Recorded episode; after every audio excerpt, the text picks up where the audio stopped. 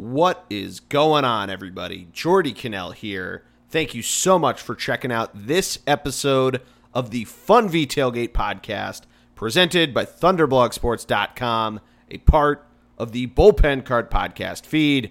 We are back after a two week hiatus. Matty D, Matt Stefano, and I break down the college football playoff bracket, other news around college football. The playoffs are expanding. We had some coaches move, mainly Deion Sanders. We talk about the transfer portal. We then dive in to the Eagles win over the Titans and NFL Week 14. This one was a lot of fun to record. Cannot wait to hear what you all think. As always, though, make sure that you subscribe to the podcast. Search the bullpen cart wherever you get your pods. Thunder BLG is the handle on Twitter. Tweet at us your thoughts about the episode, what you think about the Eagles, and your favorite NFL team if it's not the Eagles. But enjoy the episode. Enjoy the Army Navy game and the awesome NFL games this weekend. Here we go.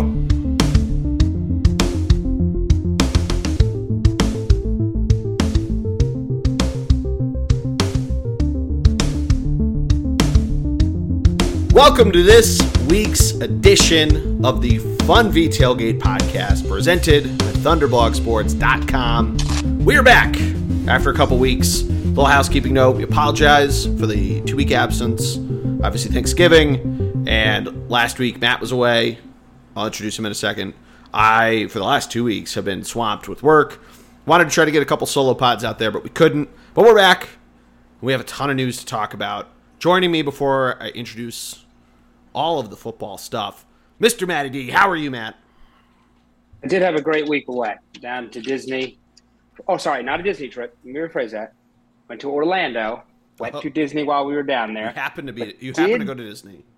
Did play a couple rounds of golf at Hawks Landing, uh, which is part of the Marriott um, uh, World Center, the largest Marriott in the world, over 2,000 rooms. But the golf course, 15 of 18 holes on the water. But that's not the reason I'm bringing it up. The reason I'm bringing it up is that my father got a Freddie Couples, think it's called a Freddie Couples par, maybe? You know what I'm referring to? I know what an Or is it a Arnie hole in one? What's an Arnie? An Arnie is you miss the fairway and still get a green. Maybe it's you miss the fairway, you miss the green, and you still get a par. Okay. Well, a Freddie, let me, I'm, I'm going to Google this because I want to make sure uh, I get this right. Uh, Arnie definitely involves missing the fairway. I know that. I don't know if it's green regulation or not. Yeah, my dad used it. Now, the so a Freddie Couples hole in one is really a hole in three, where my dad hit Oh! the ball into the water, teed it back up From the actual tee, the not from the drop zone. from the tee and put it in the hole for a par. Wow, that's Yep. awesome. Didn't even know he did it. He was so mad at himself, right? Hit it in the water, teed it up, swung at it again, was walking to the golf cart, and we were all standing there with our mouths wide open because he put it in the hole for a par. Wow, Yeah. Mm-hmm. that's like when the Yep, I- pitcher lets up the, like the deep fly in a no hitter or or a perfect game, and then a guy makes a web gem, and it's like you can see like they show on the replays, all bummed. And then he made then Yeah. there's the catch, the crowd goes nuts. He's like, oh, oh, oh my god. It's the exact same scenario, but golf. That's incredible. Yeah, it was cool. I tied him on the hole. No big deal. Which is maybe the most The old- deflating thing The old out of all. I forget Right, when this happened, yeah. but uh, there was a, there was a story that went viral of two guys that halved a hole. They tied a hole with hole in ones. That's, That's got to wild. be the most deflating. if you're the guy who had the hole, I the was first say that kind of seems it hurts a little like- bit, you know? Right. you're like, oh yeah, just hit it, and you know we'll we'll go to the next hole and in the hole. Dude, that's brutal. Oh, but so we have some news, a lot of news. Yes, so much to talk about. Trey Turner's a Philly. That's why we're here, right, Matt? To talk about Trey Turner. Wow, wow. Part of me wants to be here for that, but no, it's not why we're here. It's Oh, not ah, why it's we're here. It's huge. Phillies free free agency has been incredible in baseball, but you're right. That's not why we're here. We got a lot of news. We'll start in college football because that's what bit what everybody's been talking about, and you know, there's a ton of news. The transfer portal stuff. Deion Sanders going to Colorado, but the college football playoff bracket. There's other college football playoff news, but the bracket is set. Georgia versus number four Ohio State, number two Michigan. We've, Matt, we've, it's been so long. We didn't even get to celebrate them beating the shit out of Ohio State. Number three, TCU. Matt, did the committee get it right? Oh, man. I think yes. And after thinking about it for a while, they the idea of like, hey, what's the most deserving team? Because I do think if if on a neutral field, I think Alabama's favored against every team in college football outside of Georgia, maybe Michigan, maybe Ohio State. But I think for the most part they're they're favored. But I think the key is this is TCU lost in the conference championship game. That's their only loss of the season, yep. right? They, they they have to play an extra game, whereas Alabama doesn't. Now people are going to say, well, what about what about USC? I would agree, except USC had a loss coming in, right? right. So I, I, actually like that because I, I I think about the conference championship games. You know, sometimes it feels almost unfair. This is why I was kind of against. I, am for it, but I, part of me was hesitant about hey, just the two best teams play because a lot of times those two best teams have already played each other, right? And and and one of them won. You know, there was you know there was a high probability. You know, I don't know. So that's something that I think about. Um, so personally, I do think they got it right. TCU lost to a top ten team. You know, I think people were thinking they might play a cupcake. Kansas State's a good a, a good team, not Very a great team, team, but a good team. Very so good. I, I, I think they got it right. I, I I don't think I would have put TCU ahead of Ohio State. Yeah, that was I. I would have put Ohio State three. Uh, uh, neither won their conference. Again, I like that they didn't because it means they're not getting a rematch until potentially the finals, right? But I don't love that part. Yeah, so I agree with you. I think they got it right. I think we learned we've learned this a couple different times of if you have two losses, better luck next year. That's what we've learned, and this year could have been the difference maker. And I think they got it right. I think not just on the one loss the trending and all that kind of stuff. Where you know Ohio State in I think it's 2017 won the Big Ten, but they had two losses. Alabama got in. That's the you know the game that's been talked about a billion times. Two subs in for Jalen Hurts. Yada yada yada.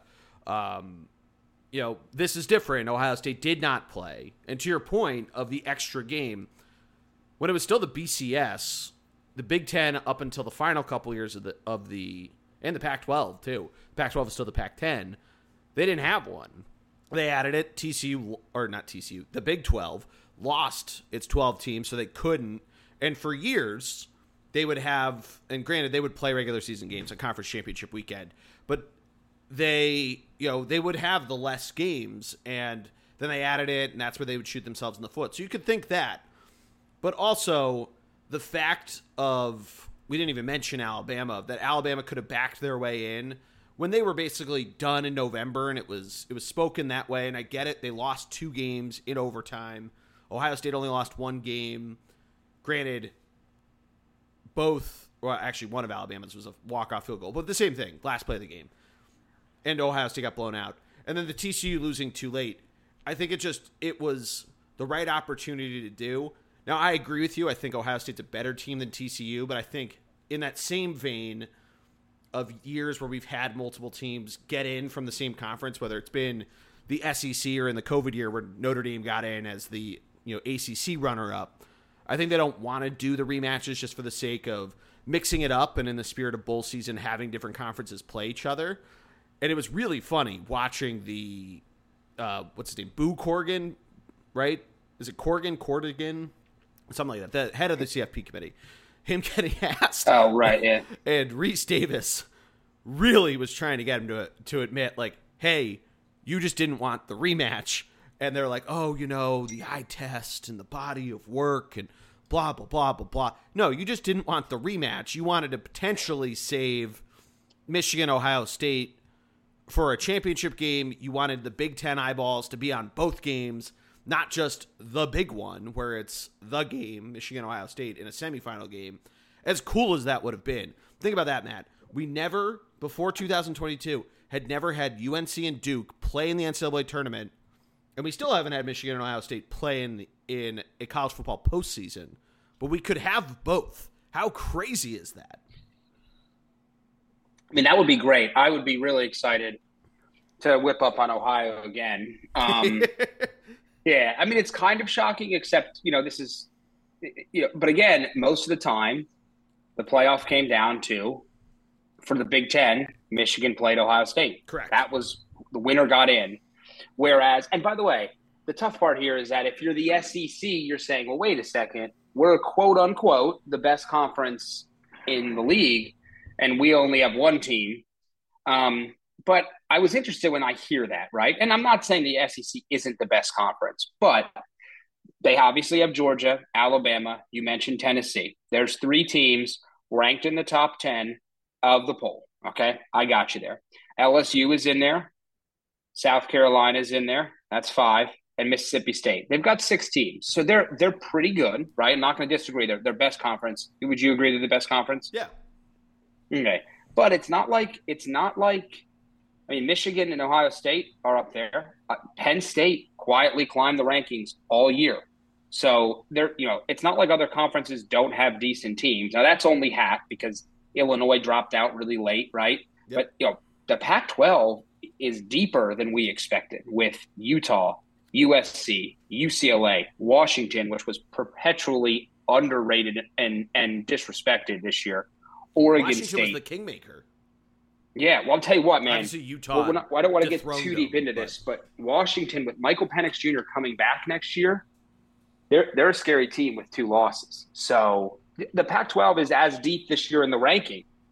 You know, again, so I don't think there's horrible teams in all these conferences. I think the balance is not there yet. The SEC is still probably the deepest conference. Don't get me wrong, but there's other good teams out here. So I'm not totally opposed to the way the rankings get went. And again, Alabama has two losses. It made it easy to not have them in, right? So I think they got it right. Yeah, I think so too. So, really quick But we got it. Go ahead. Go ahead. before we keep moving, I think I think you were going to get to the point I was I think I was going to make of Okay. the rest of the New Year's Six. Or are we going to go to the the other news? No, I was going to say, let's take a peek at the 12. What what the what would the 12 team playoff have been? Okay, so that's the other news. The college football Okay. playoff in two seasons from now is expanding to 12 teams, and this kind of we can we can meld the two together because this is really really interesting of what the 12 team would be, and you can hear why why it's interesting. Why I guess I'm laughing. So the new playoff format, for those that don't know, the college football playoff in two seasons, the 2024 season, not the 2024 postseason, because with the new playoff format, it's 12 teams.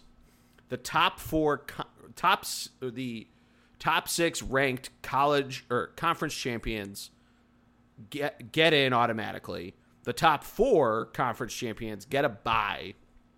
Then they're ranked five through 12 and the five, six, seven, eight seeds host a home game. Now, what it would be this year, Matt, and why I'm laughing is that it would be Georgia, number one, Michigan, number two.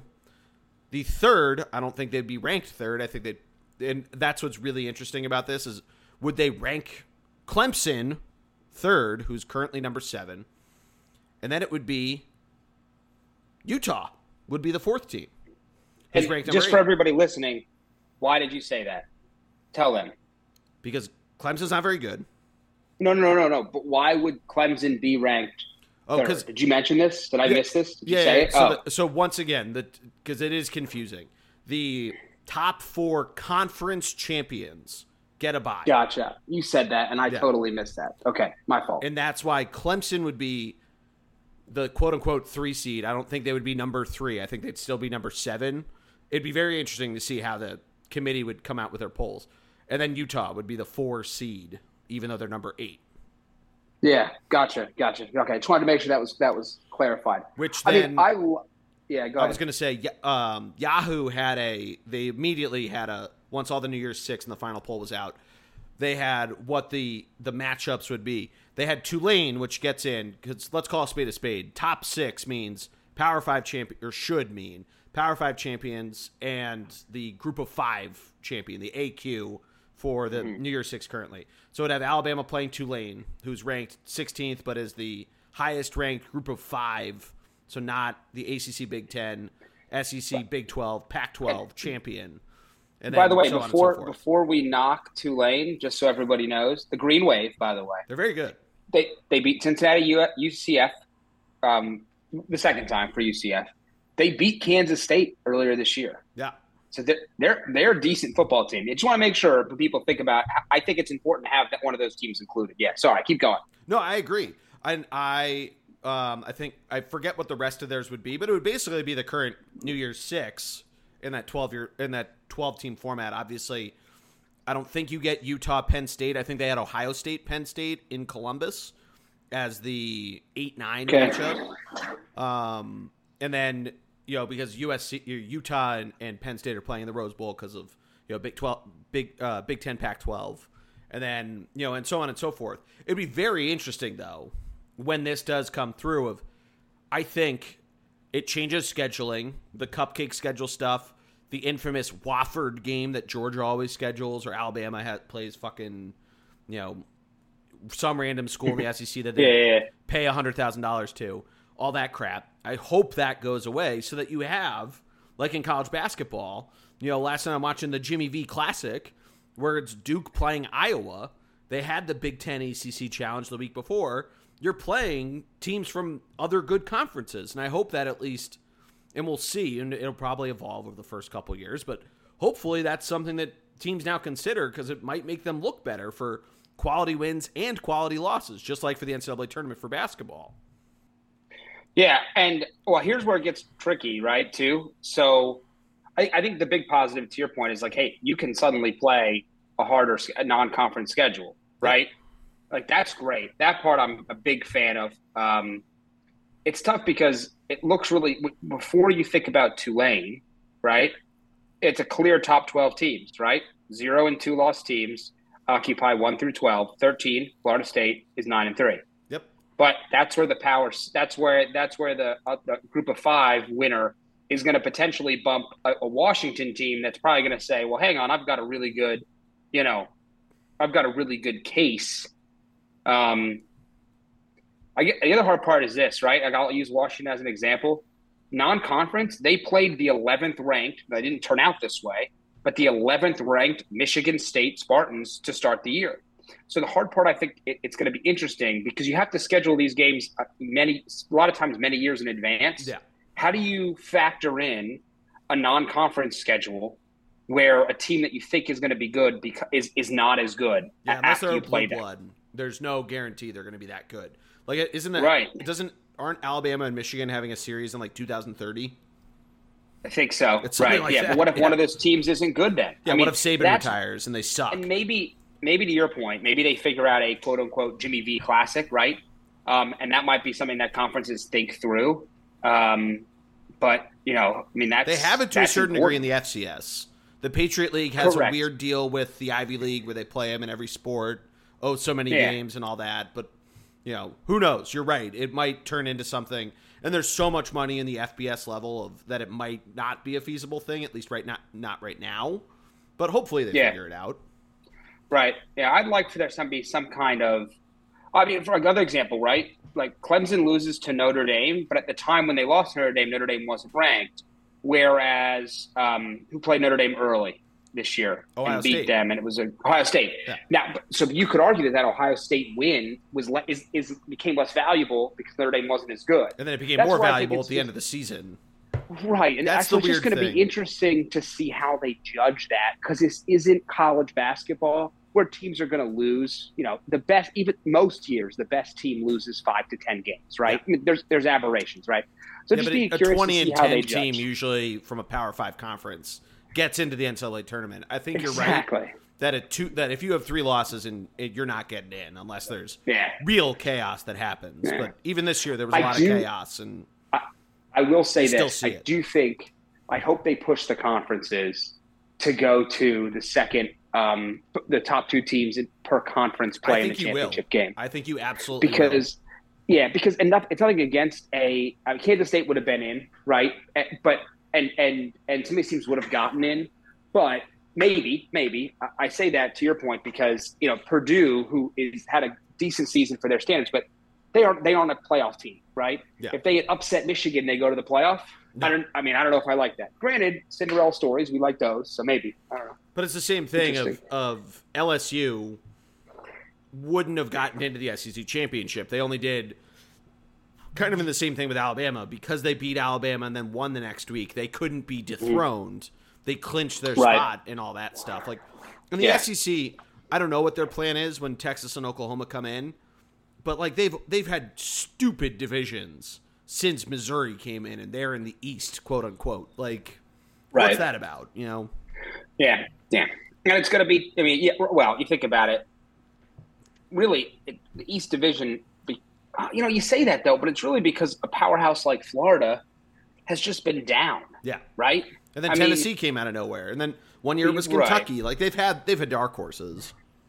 Yeah, but it should be a Georgia. It should be Georgia, Florida, LSU, Alabama. I know Auburn. I know there's other great teams, but to me, those are like the the, the big dogs in both are Al, Al, Alabama and LSU, and then Georgia and Florida. But Florida just hasn't been as great, right? Yeah.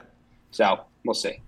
It's one- tough, dude. You look at that West. When you look at that West, that West conference in the SEC, top to bottom, every team in that conference is good. Like, yeah, And they should be. You know, they're Yeah. they want to compete with Alabama because currently that's the stepping stone to trying to get to the playoff, trying to get the SEC championship, and so on and so forth. So you know, that's at least fine right now. But in a in a scenario where you want to have quality wins and quality losses, it would behoove these conferences to have.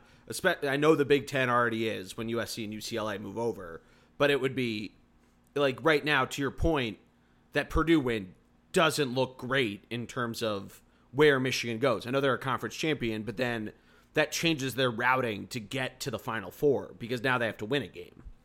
You know, they, Right, might, they might have an yeah. easier path had they played Penn State or Ohio State or you know, really y- y- that's probably the the those are the best two, but you know, anybody else, you know, you might have a little bit little bit more to say there, but do you want to talk about the New Year's Six games? Or do you want to save that? Do you have any thoughts? Do you want to no, I save think. them? I mean, do we want to do a bowl preview next week? Yeah, Week let's after? do a bowl preview next week. That's a good Okay. call. Um, Yeah. The one last thing. Oh. Oh. Who's your Heisman Trophy? Do well, let's do Heisman next week too. Let's do the awards next week. yeah, yeah, that's right. Because no, Heisman is this week, isn't it? Is it this week? I'm pretty sure it's right after. Yeah, Army Navy's this week. I'm pretty sure it's Okay. Saturday. Who who do you? And what I think is one of the weakest Heisman fields maybe ever. yeah. Who do you think gets it this year? So we've been saying for a while that it seemed like it was going to be C.J. Stroud. Mhm. I feel like Caleb Williams had a really strong push at the end. I know they lost that last game, but he played with like basically on wooden legs. He was beat up early and then still kept his team in it. I don't know if that really like I don't know when votes had to be in by, but that might be a good, you know, a good push for him, but I don't know. CJ Stroud had looked really good all year until that Michigan game. Yeah, I'm I'm I'm all over the map. I I don't want it to be C.J. Stroud because I feel like again, if you took every year they've got a quarterback that seems to be up there, right? Yeah. Um, I personally would give it to Caleb Williams, who came in with a program that had nothing going on. I, I think he wins it. Um, you know, I, I I'm, I'm glad Bennett's there because I think he's just such a gamer. But I don't really know if it mattered. Same thing with Ohio State. Like I don't know if it matters. Like in terms of best player in the country, I think you could plug a number of quarterbacks into that Georgia system and they'd have success. Not win a national championship. Like I'm, I'm trying. I'm not trying to downgrade Stetson Bennett, but from a Heisman perspective, I think Caleb is the most deserving, and I hope he gets it. So, do you want to hear a fun fact in that Go our for listeners will love? So, Lamar Jackson won the Heisman Trophy in 2017. He was born on January 7th, 1997, and Stetson Bennett was born. He is currently a Heisman finalist and was born on October 18th, 1997. Get out of here. Yeah, The same year, they were born the same year. Lamar, Lamar, Jackson. I mean, Lamar I think Jackson. we forget Lamar hasn't been in the league that long. He's been Lamar so Jackson's good been in the league. quick, this is wow. this is his fifth year in the NFL. He was drafted in 2018, and he is nine months older, almost ten months older than Stetson Bennett. wow, He is. wow, He's about to get a second contract. that is crazy. Uh, the last piece of college football news that I think I don't know if it's just classic media freaking out because they don't have NL, NIL stuff to to free, to be upset about, but the transfer window stuff's coming up, and the biggest the biggest coaching news of last weekend was Deion Sanders going from Jackson State to Colorado. Mm-hmm. Matt, what are your thoughts on Deion? And you know, he already's talked about his son coming with him. He told the team, you know, if you want to hit the transfer window, go ahead. We got a ton of guys. They had apparently, you know, however many recruits, hundreds of recruits saying that they want to come there. What are your thoughts on it and the transfer portal in general and all that stuff? I think so. I, I want to start by saying that I, I loved what Deion was doing at Jackson State. I think it was important with the HBCUs, Yep. historically black college, right? Like I, I thought that was awesome. Did you ever? I've never of, been uh, a of Coach Prime, the docu series no, did? I did not. I I've did seen not. bits and was pieces good? of it. It, it Okay. is good. It's really good. It's uh, a quality piece of work that they did. I, I think the hardest part is that his whole sh- whole shtick about it was like, I, I'm I'm all in on on up, you know, doing like he he was very. I, I, I want to be careful with my words here, but almost holier than now about like, like preaching about how he was going to raise up, and he did a lot for Jackson State and the HBCUs. So I, that can't be un, undone Yeah, but it seems like he did it so that he could get this job, sure. right? And I heard uh, a really good piece. Ba- Bomani Jones um, was on, I think CNN actually of all places, and he said, um, he said, it, to now it feels like Deion didn't want to go through being a assistant coach. He wanted to be a head coach, and this was the best way to do it. So I, I, I don't behoove him for taking the job. Like I get it. He's getting paid a lot more. It's a weird fit because I don't really know if I feel like he's a, a Boulder, Colorado guy. Um, so that part, I'm like, kind of like, I feel like he's a Southern California kind of guy. I feel like he's a, you know, I, I his his the his bravado and passion I could see going over well. Could you imagine know- Deion with like the Oregon Wild jerseys every week? So I could see him. I, I could see him at Oregon more than Boulder, right? But again, his his fit. Like when I think of, I'm trying to think of a great example here of like a coach that just fits where he is, Yeah. right? Um, If you Coach know, Prime comes back, I- I, need to see him talking to the Buffalo, getting him pumped up to run out. here's here's what I don't love. This is not a this is not a Coach Prime thing. Although, I, you know, I don't like how it, his way he words the letting everyone go to the transfer portal comes off a little bit. We you know you got to see the whole clip, right? But like he makes it sound like you, you guys should go because I'm not keeping you around. Now, my concern with that is this is the concern I have with the transfer portal is that these guys, it's not these student athletes' fault that th- that their coach got fired. I mean. I guess this they didn't play well enough, right? But like, you know, I want, you know, are they going to get a role somewhere else? And my answer is probably yes, but at some level, but that's tough, right? I think he might be trying to motivate them, like, hey, if you're here, commit to me, and you win your spot. I, I appreciate that, but I don't think he should just be. And it's it's hard to say. It's a, it's a weird look to say my son's a starting quarterback already, right? Yeah. you know, what if what if Caleb Williams said I'm transferring to Colorado? Well, how, do, how does Caleb not start over his son? His Yeah. son has actually been pretty good for Jackson State. It's been very but good. That's but that's Jackson State. Now we're suddenly playing in the Pac-12. So, you know, I, I, I think the whole transfer portal concern I have is, and I'll give you another example of somebody who's doing it again. Um, who the uh, quarterback for West Virginia, whose name will come to me in one second. He's transferred a bunch of times now. Yes, yes. He yeah, came yeah, from yeah. USC, and he's transferring again. So he's just hopping from program to program. I, it's a really slippery slope. I, I like that they're giving players a chance to start somewhere, you know, but at the same time, JT Daniels. JT Daniels. Thank you. Oh, he was at well, he was at Georgia. He was at I Georgia. think he came from. He was at USC, went to Georgia, went to West Virginia. I, I, my memory Yeah, serves me correct. he lost the job to Stetson Bennett. else. Yeah.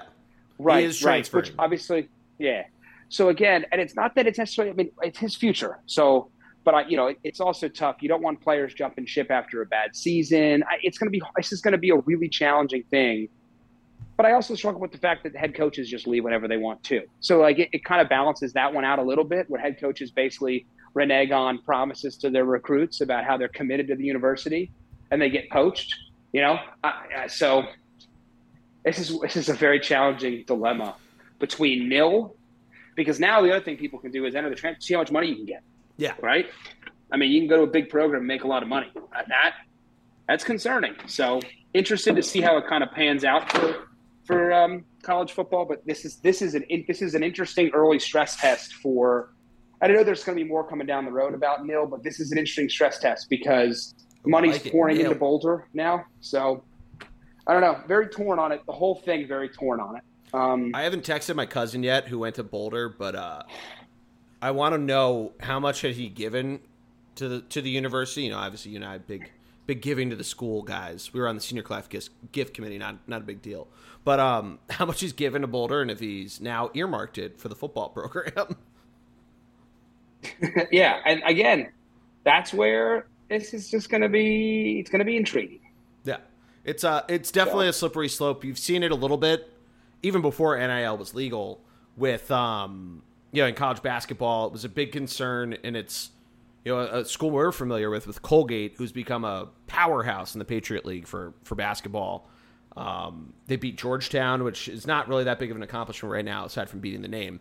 But um, they always, it's seemingly you see a transfer portal type of thing, and it's a Colgate player. Whenever you see Patriot League type of articles, you know, from different people I've followed, from going to Lehigh, from that I still follow from there, and it's you know, usually Colgate players and, and all that sort of stuff. But to your point, you know, coaches can leave whenever they want if they can get the bigger job. When Lehigh beat Duke, I don't know if we've ever talked about Lehigh beating Duke, but I don't think anybody's ever talked about Lehigh beating Duke. But when that happened, it was talked about that that um, uh, Brett Reed might leave. He might leave to go somewhere. So it's, it's one of those things of like, you know, in theory, there's a good there's a good idea in there, but you're right too that the idea of that there's no more penalty for transferring if there isn't something like you know a scandal or whatever that lets you just go play right away. And that's the one thing with NIL that's like boosters were paying guys under the table anyway. We just never found out about it unless they were being stupid, like the tattoo thing with Ohio State or some of the Jameis Winston stuff. Although there was other a lot of other stuff that what happened with him at Florida State, but at least I think he had a he had a booster thing, right? Outside Dude, of the, Jameis, yeah, outside of the sexual misconduct yeah. stuff, yeah, he had a booster thing. Um, yeah, he was. Just, I mean, I, am gonna be honest. bad he was in college. A, he was yeah. a, he was an idiot overall. Yeah, and, honestly, it, it, sadly, it trended a little bit into into the NFL. The NFL, not not necessarily doing anything illegal, but just his whole. Again, you're the quarterback, man. It's yeah, a tough life. Don't get me wrong. Remember when he but played baseball? Yeah. They like show. They, Say again. Remember when they put Florida State baseball highlights on Sports Center after yeah, he won the he Heisman? was playing, right? Yeah, he yeah. was a closer, and he threw like 96. It was mm-hmm. wild. I like that. Literally just yeah. popped in my brain. But I think that's a good. And, I think that's a good segue to go to the NFL. Yeah. Let's do it. So it's been a couple weeks, Matt, but we are finally talking NFL again. Week 14. Because we didn't do our usual Eagles kickoff, let's talk about the Eagles week 13 dismantling, quite literally, because they fired their GM of the Tennessee Titans. Were you there? Were you at this game? I was at the game. I I I dragged myself from, from a vacation to the game. Couldn't couldn't help it. Had to go. What a rough life. Yeah, it was really tough for me. I'm not sure I'm going to make it. but could you like would could you just feel something different in the air when the ball would go near AJ Brown? I just knew he was going to catch it. He also, here's the thing: people like it was obviously a revenge game for him. Yeah. But also the last three weeks, he's he's been a reason why we've either lost or struggled. Yeah. Because the man couldn't hold on to a football. I guess not against the commanders. That's not fair to him. But he's been fumbling. Like he's kind of been down. They have a receiver finally that is just going to go take a ball away from a corner. And we haven't, that was what we drafted a Whiteside to do, and he couldn't do it. Like we've been trying since. I'm trying to think of the last receiver that we had. Now, but like basically To. Yeah, I was right? To. Say T O. By the way, loved Jeremy Maclin and DeSean Jackson. That. Neither Deshaun Banks was over, was over the top. Jeremy right. Maclin was Maclin, that. He was a route runner. More, more of a Devonta Smith, not not the same person, but more of a Devonta Smith type of receiver, right? Yeah. Yeah, we just haven't had a, a guy. You know, I guess Alshon Jeffery. I don't want to disrespect him. Okay, he was kind of at the end of his career, but he was a jump ball receiver. But he didn't give you everything else that Brown does. The speed, the route running, the speed really is the one thing that I think AJ does better than Alshon, especially at the end for Alshon. Who, again, I, so I guess I don't want to disrespect him because the Super Bowl year he, he was pretty good. So, but Brown is a number one receiver playing in an offense with a bunch of other stars, which make him even better. Yes, it was so much fun to watch on TV. I mean, even the the touchdown that wasn't you in in live time, it looked like it was a, a touchdown, and then they showed the replay. I don't know if yeah. they showed it to you guys, but his foot clearly, it was, yeah, his foot was clearly out. It was, but then but, but goes at right the same time, it was a great throw and a great effort. Like I mean, Jalen Hurts obviously comes back from the Packer game where you know he sets all these different ground records throws for over 380 yards. He looks great. He's getting it to all these different receivers. And Quez Watkins goes out. Zach Pascal comes in like he'd been playing the whole game. DeVonta Smith had a great game too. I think you mentioned that. Yeah, he he he to me showed why I don't know if he's a pure number one, right? I just don't think he is. But he is a a very high end second receiver with the ability to separate. You can't you can't just you can't just focus your attention on it. You can't just double AJ and leave and leave a corner by themselves on DeVonta, especially those intermediate routes. He can separate beautifully. He's not a huge guy, we know that, but I I'm impressed with him. The little things that he does really impress me. Yes. Um, so yeah, and he's just he's he's he's a wide he's a wide receiver. He's not an athlete. I'm not saying he's not an athlete, right? But he's not just a guy that's going to beat you with his with his size, speed, strength, whatever. He's just a, a, a, a I just I just love watching him play. I, so I missed AJ Brown's truck stick because I was watching DeVonta at the game on the other side of the field because I just like to oh, watch oh, him the, run on routes. the second like, touchdown. Or the, yeah, yeah. I, it was, was actually like, a second touchdown right. and the replay. Yeah, I mean, they didn't even you couldn't really see it on TV because of the fact that it happened you know, as they're showing Jalen Hurts in the pocket and throwing it, and you see AJ Brown wide open, and you're like, what the hell yeah. happened here? But I saw the flag. I was like, must be offensive pass interference because the corner's laying on the ground. Yeah, and then That's they show it, and it was so obvious too because he just completely deked him out of his shoes, and yep. he literally just right in the way. You can see it. You can see it there. I also the same guy that did all the Scott Franzke calls for the all the different and does them throughout the season for the Phillies and did them throughout the postseason run. He does them for for Merrill. It's that was so much fun in the fourth quarter just to load up the Merrill calls for those for the sacks. Mm-hmm. It's just oh my god, it was such a great game, and we're we haven't even gotten to the defense, the part that could have made this game so much more of a concern. Derrick Henry and to a certain degree Dontrell Hilliard. The Eagles completely shut down both Matt, do you think it was because Jordan Davis was back and they just added that extra layer of depth and, and how good he's been at being a run stopper? Or do you think they finally, as a unit, said, we're fucking stuffing the box. We're not letting this guy beat us or make this thing close? Yeah, I mean, it was. I just thought the entire Jordan Davis had some really nice plays where he filled the hole, and he's a big body, so he's going to knock. But I also, it was just the tackling was supreme all it a, game. It was a big difference between Saturday, watching Friday, Saturday, and Sunday. It got better yep, as the weekend yep. went on. And I thought specifically, I, we won the line of scrimmage, which is a testament to Ndamukong Suh played a bunch, both as kind of a kind of a fake three four D end, and as a defensive tackle. Mm-hmm. Linval Joseph was rotated with Davis really beautifully. I think Fletch stepped up big time. I noticed him in a couple plays and then and then you have this is where you know and so this really that really helped. Brandon Graham is also a super underrated run defender at the end position Son that helps just seal game. the line. Reddick played really well, but that to me when I knew we were going to have a good game was watching our corners and safeties tackle tackle Derrick Henry. Mm-hmm. By winning at the line of scrimmage, you make Henry go left and right instead of downhill. And I saw some great hip tackles, like where the where the defender just drives at the hip of Henry, and Henry, as great as he is, that's I mean, as any running back would, right? If you're getting tackled at the hip, there's really not a lot you can do. Um, Josiah Scott had a great tackle. Uh, I noticed uh, Bradberry had a really good one. Epps came up for a really good tackle. So I noticed a lot of great tackling on the secondary level whenever he had a little bit of space on the outside. But we dominated the middle of the field. Nakobe Dean had an awesome tackle. Incredible day. When, yeah, and he had filling in for Kyzir White, who came out of the game there. Um, Dean, I mean, literally tackled Henry with one arm, which is really impressive. So th- to me, this was a game that I, mean, I just I noticed Colin Cowherd, uh, who does F- FS1, he now put the Eagles at the top of his power rankings.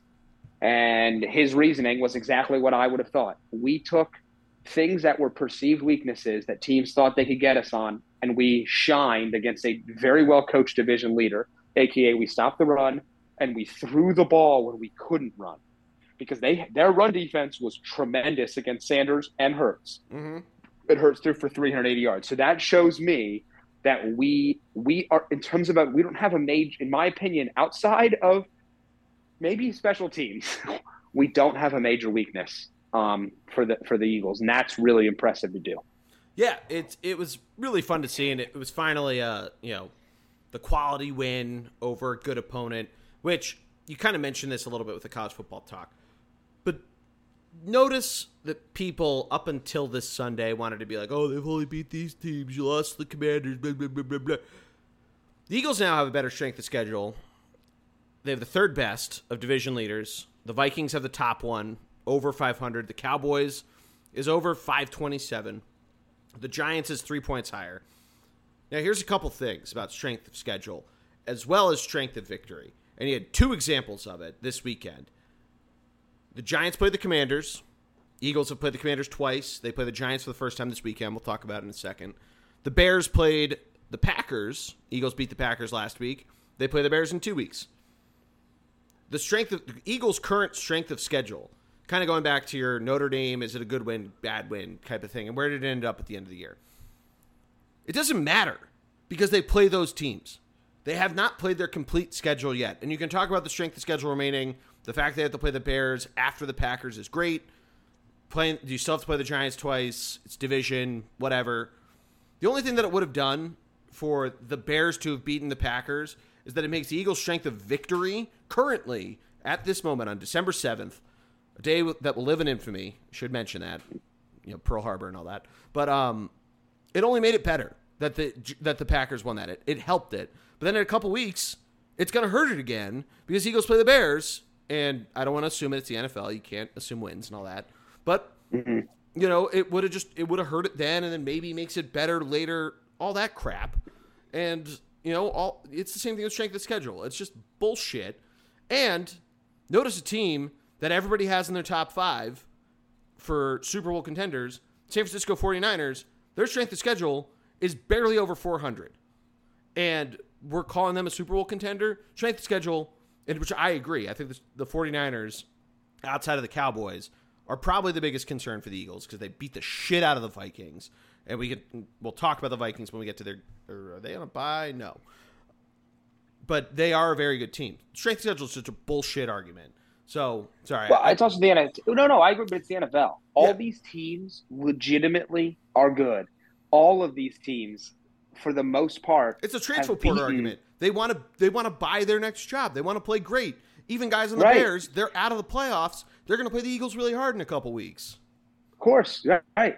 The uh, the only, I mean the only team that I mean, I guess right now, right? You know, you play the Rams. They they've because of injuries are decimated. Uh, okay, but you know, again, I most of these teams are good enough to beat you. The argument was that well, the Eagles barely beat the Colts and the Cowboys blew them out. Well, the Cowboys lost to the Packers, and the Eagles, to be honest, they dominated the Packers. I know the Packers made it close late, but they dominated the Packers. Yeah. So, and by the way, Eagles blew out the Vikings through the Cowboys. It's to me, it's a first of all, when do you play them matters because who who do they have that's healthy, who's not? Correct. That's a huge deal, right? Um, and and not only that, again, this is the NFL. All 32 teams are really good. This is the best of all, the best players from college are on the NFL in the NFL, right? and yeah, I, I, just I don't totally buy into the strength of schedule thing. Um, you know, it, it, yeah. I again, that's not my. And by the way, the NFC East is arguably tied with the AFC East for the best conference in football. Correct. So that's the other thing. They're eleven and one. They've played three division games. They lost one of them to to mm-hmm. a team that a team we should have we should have beaten. We yep. should have beaten, but I'm going to say, but they're also a half a game out of a playoff spot.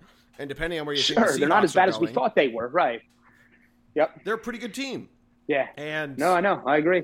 Yeah, I know we've been Carson defenders, but who knows what happens if Taylor Heinicke's the they they decide to trust him the entire season? Who knows? Yeah. Right. Right. Right. So, again, yeah, I mean, it doesn't matter. It's going to come out of the playoffs anyway. Correct. And I Yep, I think we've done a great job, and um, I don't I don't think we're a house of cards team. Like, you know, we're dominating opponents. We've won some close games. We haven't played our best, which I think is important. Mm-hmm. You know, so yeah, I'm not I'm not in the strength schedule thing either. So I, I yeah, totally what it is. Let's jump into week 14 though, so we can get this in. Matt, it's my favorite time of the year. The playoff machine is back on ESPN. I rarely go on ESPN.com now, aside from the ESPN Fantasy app. But I went on it during. Granted, I, I, was counting my chickens a little bit during the Monday Night Football game before the before the Bucs came back. But um, there's a possibility, and we can even go through it now with the Bucs at six and six. But them not being five and seven hurts this possibility that we get an under 500 division winner. It's really exciting, and I went through some scenarios. The Bucs probably win like eight or nine games, but it's possible they're eight and nine. That would be fun. Dude, I don't know. 49ers, Bengals, they're going to the la- at the Cardinals.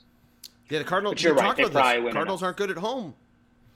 That's true. They're really bad at home. So, so they, they could. The next two games are the toughest for the Bucs, and they kind of have what I would consider a tune-up for the playoffs. With a two-game lead in the division, too, it's going to be tough. Yeah, it's tough. And the, it, if the Saints had won, it makes the NFC South a lot more fun because you right. Um, PFT commenter from Pardon My Take came up with a scenario where the Carolina Panthers were six and eleven and won the division, but I think it was also assuming the Saints held on to win that game.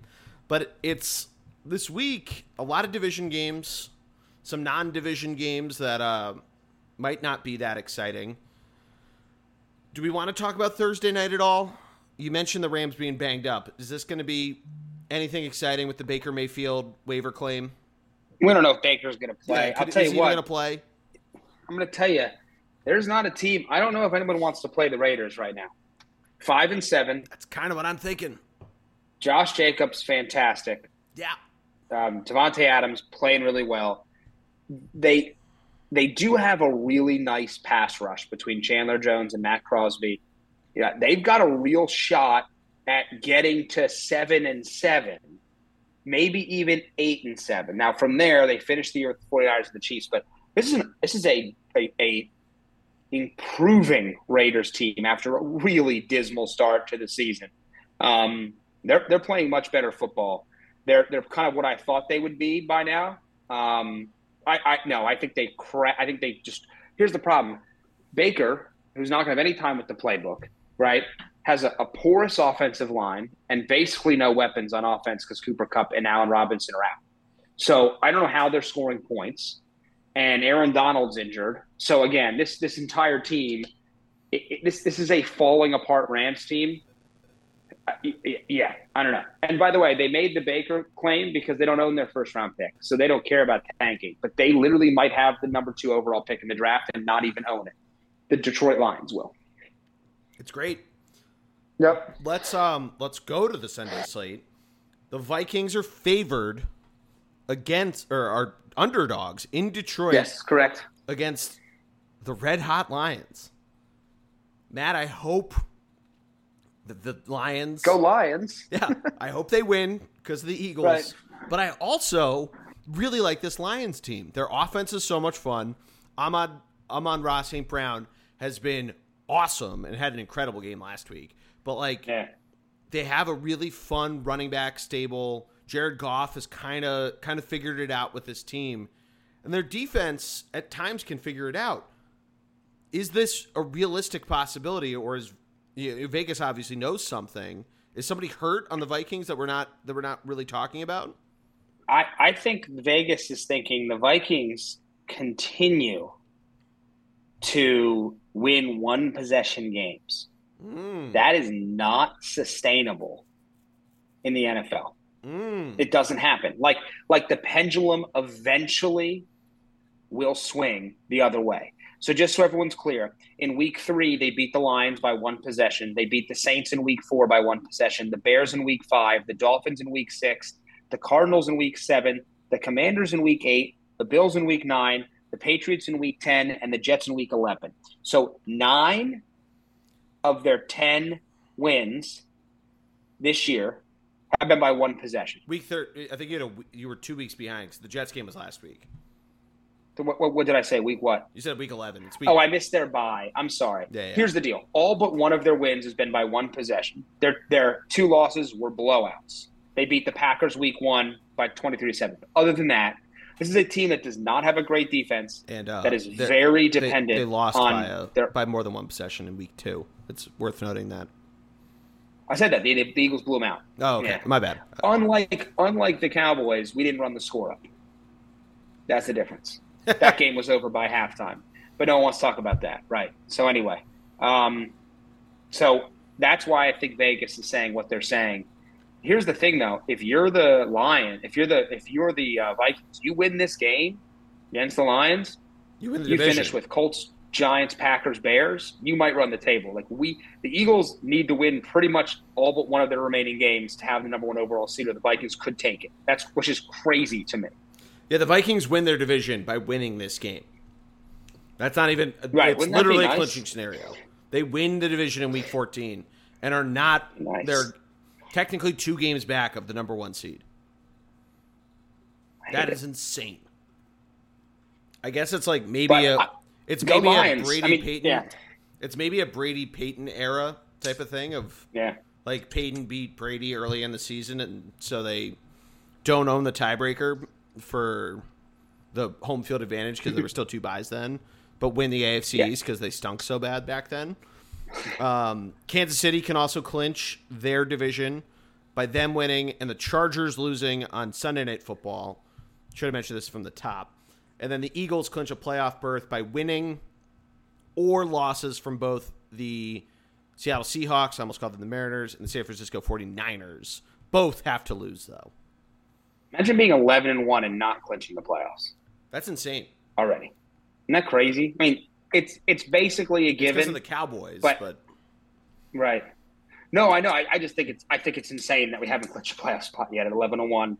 Um, but 17 hey, games. that's football. That's that. That's No, why I know. you would have in a difference. 16. I know. I know. You would have in a 16 game at this point, but um, Yeah, it's it's a big game because the Lion. I mean, th- this is to me, this is the this is the best shot we have of getting that two game cushion, three game cushion. I get no, no, three game cushion Yeah, that I be so three games, desperately own want the tiebreaker. Yeah. Yeah. which would be really nice. Really like that. Yeah, be We'll see what happens. elsewhere in the one o'clock slate, we have Texans Cowboys. As much as I'd like to think the Texans could pull a fast one here, No, my God, no. This, this is going to be. This is a. This will be shown on Red Zone a lot because similar to that Colts game on Sunday Night Football, we might find a lot of Davis Mills is is starting in this game. Hmm? Um, we might find a lot of um, forty to thirty yard touchdowns, and it's the only play on the drive, just like the Colts game. um, elsewhere, though, we have some divisional games. We have Buffalo Bills hosting the New York Jets. Big Uh, game, man. That's, that's a, pretty big, game. Nine and a half point spread. Jets obviously beat them a couple weeks ago in New York. Um, Josh Allen looking more healthy than at the end of that game when he said he played shitty. I and the Jets in a much different spot. Zach Wilson obviously benched. Mike White, the Mike White Looks better than Zach Wilson. Yes. yeah, he does look better than Zach Wilson. Um, also, their running back situation has been all sorts of weird with guys hurt, guys kind of banged up. The Michael Car- Michael Carter seems fully healthy, at least according to the Yahoo Fantasy app. Not that anybody cares, but um, is it Zadavius White? Is there the guy that's emerged as potentially a big? Like the the running game comes comes in there. Divisional game. I know we haven't done picks in a while, but yeah, so you want to go Jets plus nine and a half, but the Bills defense getting a little healthier, so it becomes interesting that way. Over under set at forty three, so it's kind of a weird, almost rat type of line. Yeah, look, the Jets are scrappy, so it's and it's a divisional game. Like I think nine and a half is a big line uh, for a divisional game. A I know line. it's in huge Buffalo. line in general. Uh, in the NFL. yeah. I, I'm not, I don't know what we're missing here. The Jets have a much better passing offense. They suddenly have some good weapons Well, offensively. and their their Garrett passing Wilson. defense is awesome. I know they. Correct. I know that, like right. the Sauce Bills Gardner have- was going to try to lock up the Diggs. Bills have Right, now yeah. have now unleashed Isaiah McKenzie and Gabe Davis is just waiting to have another huge game. But I don't know. You're right. Sauce Gardner's really fucking good. Yeah.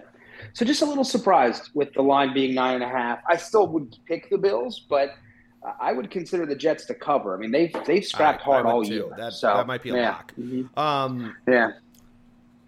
Bengals Browns, I think on the schedule when it came out in May, we might have circled this, especially with Sean Watson coming back. I don't think the Browns defense plays nearly as well as they did last week, and their offense looked lost with him.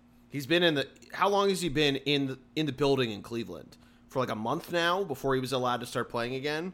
And Yeah, but he hasn't played a game. But he hasn't played a game speed. I, I I, guess so, but like their running backs weren't doing anything either, and they've been playing all year. no, that's true. That's true. Um, but I don't know. Personally, I, I think the Browns' offense plays better. I, I, I the, this is a divisional game. Let me make that clear correct, again. Correct The. Bengals have been flying very high lately. So I still would pick the Bengals, but I could see this being close. You got to it's still a good Browns defense. Myles Garrett, Jadeveon Clowney, they've got some corners, they've got some players defensively. Not saying they're going to stop Joe Burrow and Ja'Marr Chase. I, think Watson plays a little better than he did last week as he as the game comes back to him. Yeah. Um, because remember, he basically hasn't played a NFL speed game in two years. So That's fair. That's fair enough. I think he plays better. I, I still think the Bengals win. I think the Bengals are, are now the, the AFC dark horse behind the Chiefs, even though they just, they just beat the Chiefs. But the Chiefs and the and the Bills, I mean, they're now they're now neck and neck with those two for the best in the conference. Um, but we'll see what happens. I, I just think it's it's a divisional game. Again, I, I always keep those close. Yeah, um, kind I mean, we can quickly brush over this. Kind of the same with Titans Jags. You know, the divisional game, so you don't know with the Jags coming off a win, and you know the Titans getting embarrassed, but it doesn't seem like a home game. The Titans are going to fall here. You know, a lot different of a defense in, in Jacksonville. I feel like yeah, you see a get right game out of the Titans. I don't know if you disagree. That's what I see yeah, too. Yeah. I, I agree. I mean, it's, it's Jaguars are probably a little better than the record. I think they just have some deep, okay talent, but the Titans are still comfortably in the division lead. Um, this is this to me is to your point. It's a get right game for the Titans. Yeah, Yeah. I like that. I like that take. And uh, we didn't talk about the Eagles Giants game, but quickly, Ravens Steelers. Lamar's probably not going to play. Steelers are favored. It's, uh, It's a tough break for the Ravens here really because is. Yeah. yeah, I They mean were Steelers. Browns next two weeks. They need to, yeah they need to keep pace. I mean they're they're probably still pretty comfortable in the wild card, but they're probably going to lose the division lead to the Bengals now. So. Yeah, they. Um, oh yeah, the Bengals don't have the they. Ah, jeez, they lost the tiebreaker. Um, sorry there, excuse me, but um, You're fine. uh, but yeah, the Eagles Giants. We didn't talk about it when we were talking about the Eagles. This is an intriguing game. Giants obviously coming off a tie, and um, yeah, I think if they play a very similar game, rush defense wise, this could be really exciting for the Birds. I don't like seven points divisional game. It I said at the beginning of the year, it feels like they're gonna probably lose lose a game to the Giants. I don't think they lose here, but I don't think they cover the spread. Yeah, I, I, you know, I think it's a dangerous game because again, it's divisional opponent. We obviously have seen the Giants kind of come back down to earth over the last couple weeks. I mean, two two losses and, and a tie. Um, Yeah, I was about to say they were seven and two at one point, and now yeah, but this is two. still a really well coached Giants team. I think we're a better team. yeah. It's I Dave, do. The- got to win Coach of the Year, right? A Giants team we thought was going to do nothing, and they're I mean, I don't know. Nick Sirianni die? You think you think Sirianni's got a, legit shot? No, sadly, I don't think he's. I don't think he's necessarily Taking a playoff shot, but team to do- a top seed versus No, a team, I know, but a team Daboll- that I don't know what their over under was, but it, they definitely are way over it at this point. I wish I could find the receipts because I have the receipts about Brian Daboll being um, um, um, I want I wanted him for the Eagles before we took Sirianni. I, I really liked him, Yeah. but yeah, no, coach of the year potential. I still think we win the game. Yeah, to your point. Yeah. And the afternoon slot, I mean, Good games, man. is that serious or no? Well, I like the Bucs The 49ers. Bucs 49ers is the only good one. I think it's. I guess you're right. Kansas Uh, oh, you know what? I'm sorry. You're right. I was. My eyes went to the Dolphins Chargers. Yeah, I've done that before too. That's I, eight I see the. Sunday. Yeah, I see the Sunday night. I think it's Sunday afternoon. No, Um, love the Bucs 49ers though. Really do. Yeah, I think that- that's the only good game. test for both teams. Yeah. I Yeah, don't know. mind. I never know what the other games we get outside of the Eagles are when they play on Sunday afternoons. So I hope that we last week we got we got Bengals Chiefs, so we didn't get a Fox afternoon game. I hope to God we get this. Also, we're running out of time, but we get a little Geordie complaining about commercials. You've heard this a thousand times, me complaining about commercials. But for the listeners that don't know, there's some commercials that really piss me the fuck off, and I'm not going to go through the whole list right now because I've been watching a lot of the World Cup, so there's there's a long list. But because I've been watching a lot of the World Cup, which has been on Fox, you know what commercial is really fucking stupid? These Kevin Burkhardt, Greg Olsen, Erin Erin Andrews sitting on a couch like they're a, like they're in a fucking lounge or waiting to get their their table to be ready. Be like, "Oh yeah, Bucs 49ers. This is the game we look for." What are what are these commercials? They did it for the Eagles Titans. Again, they show it every goddamn halftime of the World Cup games of what the fucking game of the week is. They're so dumb. And I don't know when they film them because I'm sitting there on Monday morning watching whatever quarterfinal game is or uh, round of 16 games going on. And they were just in Philadelphia. Did they bring the lounge to the to the Linc? Where are they filming this? Did they just say, "Hey, you got off a plane," or they go to New York or whatever? I don't know what it is. It's really dumb, but it is a very exciting game because the 49ers defense has been awesome. The Bucs, we keep thinking, this is the one thing about it. We keep thinking the Bucs are finding their stride, but even the last game they looked shaky on Monday Night Football. And the 49ers, they did give up a second half point, but them at home is very very scary, Matt. I, I don't. I want to go back to. I don't know the commercial that Oh. you're referring to. Yeah, you got to uh oh man, you'll see it. You'll Okay. if you watch the I'm surprised you didn't see it watching the US. Are you not a good patriot? Did you not watch the US Maybe, maybe, maybe. I. You know what? I during during the rare commercial break in a soccer game, I just drank. So Yeah, that's fair. That's fair. They were down Soccer. 2 nothing. Yeah. Um but yeah, yeah, if you watch Sorry. Yeah. Yeah, it's mainly during the World Cup they show this. There's a lot of the other commercials that are on the list because they are on other channels. They're on ESPN. They're on uh, Fox Sports or not Fox Sports, NBC Sports. When I'm watching the Flyers and the Sixers, it's such a dumb commercial. But yeah, the 49ers at home. To get back to the point, very scary team. I agree. Remember this? What I said, and I know we're running closer, but what I said it was litmus, test is because Buccaneers have been winning, not playing better, winning games of late. The 49ers are arguably as good of a roster as you'll find in football, but they're down to their third string quarterback, Mr. Irrelevant. So to me, this is a very fascinating. It's going to be very low scoring in my mind. Um, but man, I got to tell you, man, Tom Brady and the Buccaneers, outside of maybe the Cowboys, is the team that I don't want to meet in the playoffs because That's why I, I, don't care where he's playing. because then they'd Uh, play the Cowboys, and it would be so funny. The Cowboys. I versus know. I just- team. I just I just think that this is a it's Tom Brady and, and this team has you know this team has talent. Um, so it'll be really fascinating to see. This is a great litmus test game, but love that Sunday night game. Dolphins Chargers could be very explosive. Love the over under 51. I like that. Um, big time. The Dol- Chargers playing for their playoff lives. Dolphins need to rebound. It's a great game. Should be fun. Great colors on the field. Did the Um, Dolphins I'll be tuning in for that in one. California this week? They did. I love that. Did they actually? Like the weather's Oh, worse yeah, back home. great. I thought. I think they did. That's Yes. That's always Yeah. fun when Mhm. you hear those stories. Yeah. No, I agree with you though. I think the char- the Chargers. We've been waiting for them to like have their moment, right? To like finally show this unlucky team and all this, and they haven't done it. And this is an opportunity to do it. A Dolphins defense that's been porous at times, to use a, a Matty D word. Uh, it should be exciting, and now they're the Chargers are at least getting healthier in the receiver area. So we'll see what we get there. I think it's a points bonanza. I hope it's a late fourth quarter game, and we either see Tua or Justin Herbert do something. It should be should be a lot of fun. It, it's not a game I'm turning off in the fourth quarter because it's just getting ridiculous, like that Cowboys game was. So we'll see. We will see. And then Monday Night Football. It's the it's the Cardinals at home So, good job, Patriots. but I think that'll do it, Matt. Do You have any final thoughts as we're uh, running out of time here? Um, it's we're in a great spot with football right now. It's Um, fun. but Army Navy equally important.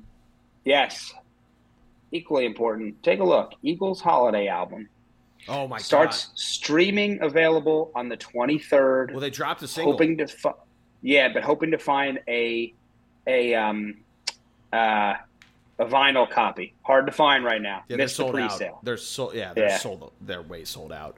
Um, but yeah, it's the "Baby Please Come Home." It's called Christmas, Mm-hmm. but that's like the in parentheses title.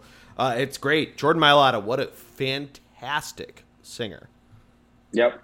So we'll leave you with that. We will leave you with that, Matt. Thank you as always. This has been a blast. Thank you for listening. Thank you for understanding for the uh, last two weeks absence. We'll be back next week. Little bowl preview, and we will go from there. But everybody have a great weekend. We will talk to you soon. Make sure you subscribe to the podcast, all that good stuff, and fly Eagles, fly.